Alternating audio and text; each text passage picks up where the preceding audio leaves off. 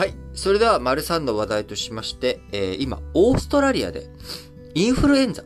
こちらのね、患者数が急増しているということで、えー、新型コロナウイルスと同時に流行するツインデミック、えー、パンデミックがね、ツイン、えー、二重で重なっているツインデミックとも言える状況になっているという話題です。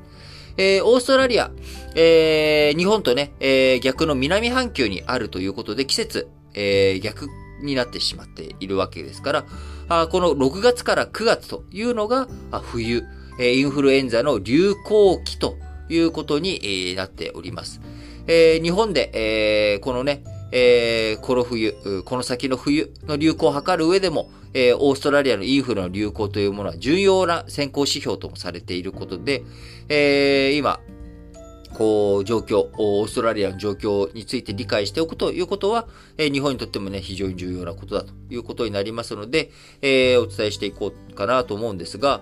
えー、コロナの流行が始まったにせんにじゅうねん以降、えーオーストラリアでもにねん連続でインフル患者大きく減っていました。あ、日本もね、インフル患者っていうものは、あ、新型コロナで人が外に、えー、出ていかない、手洗いとかの徹底とかね、ソーシャルディスタンスを守るとか、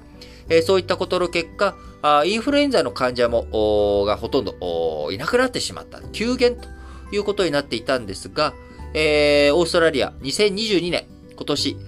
しがつ末頃から患者の報告が急増ということで、流行期の前にですね、急増が始まっており、オーストラリアの保健省、こちらによると、にせんにじゅうにねんに入ってからろくがついつかまでに約はちまんはっせんにん、こちらのインフル患者がね、報告されたということで、このうち半数以上のよんまんはっせんけん弱がろくがついつかまでのにしゅうかんに診断されたものだということで、えー、非常に大きくなっていると。で、しがつなかばから過去ごねんかんの平均を超える数の報告が続いているということで、えー、新型コロナ前のにせんじゅうきゅうねんなど例年よりも患者の増加が始まる時期が早く、そして増加のペースも大きく上回っているということです。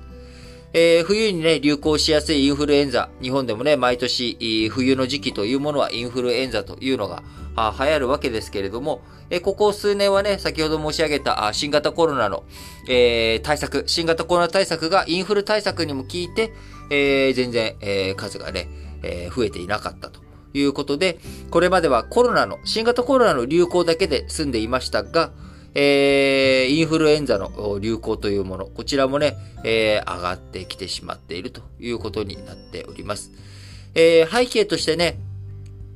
経済社会活動の再開、えー、こちらに伴って、えー、対策の緩和解除が進んでおり、えー、インフルエンザが蔓延しやすい、えー、土壌というものが再び、えーこうね、えー、整備されてきてしまっているということ。えー、そしてにねん続いてインフルエンザの流行を抑えられていたことで、インフルエンザに対する免疫を持つ人が減ったことも感染拡大の要因と見られております。えー、なのでね、こういったことを踏まえると、日本もこの冬、えー、インフルエンザ、あ、広まっていくね、えー、こういった可能性が高くなってくるということだと思いますので、えー、日本政府とかね、保健当局者、については、やっぱりインフルエンザの、まあ、あの、タミフルとか、えー、そういったものの準備とかね、えー、予防接種とかね、ワクチンとか、あ、こういったものについての対策とか準備、えー、支援というものをね、あらかじめ早めに、えー、どんどん動いていってほしいな、というふうに思います。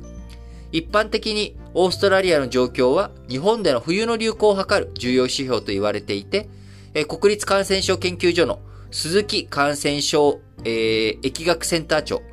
今後、日本も入国者が増え、接触機会も戻ることで、インフルの流行が起きることは間違いない。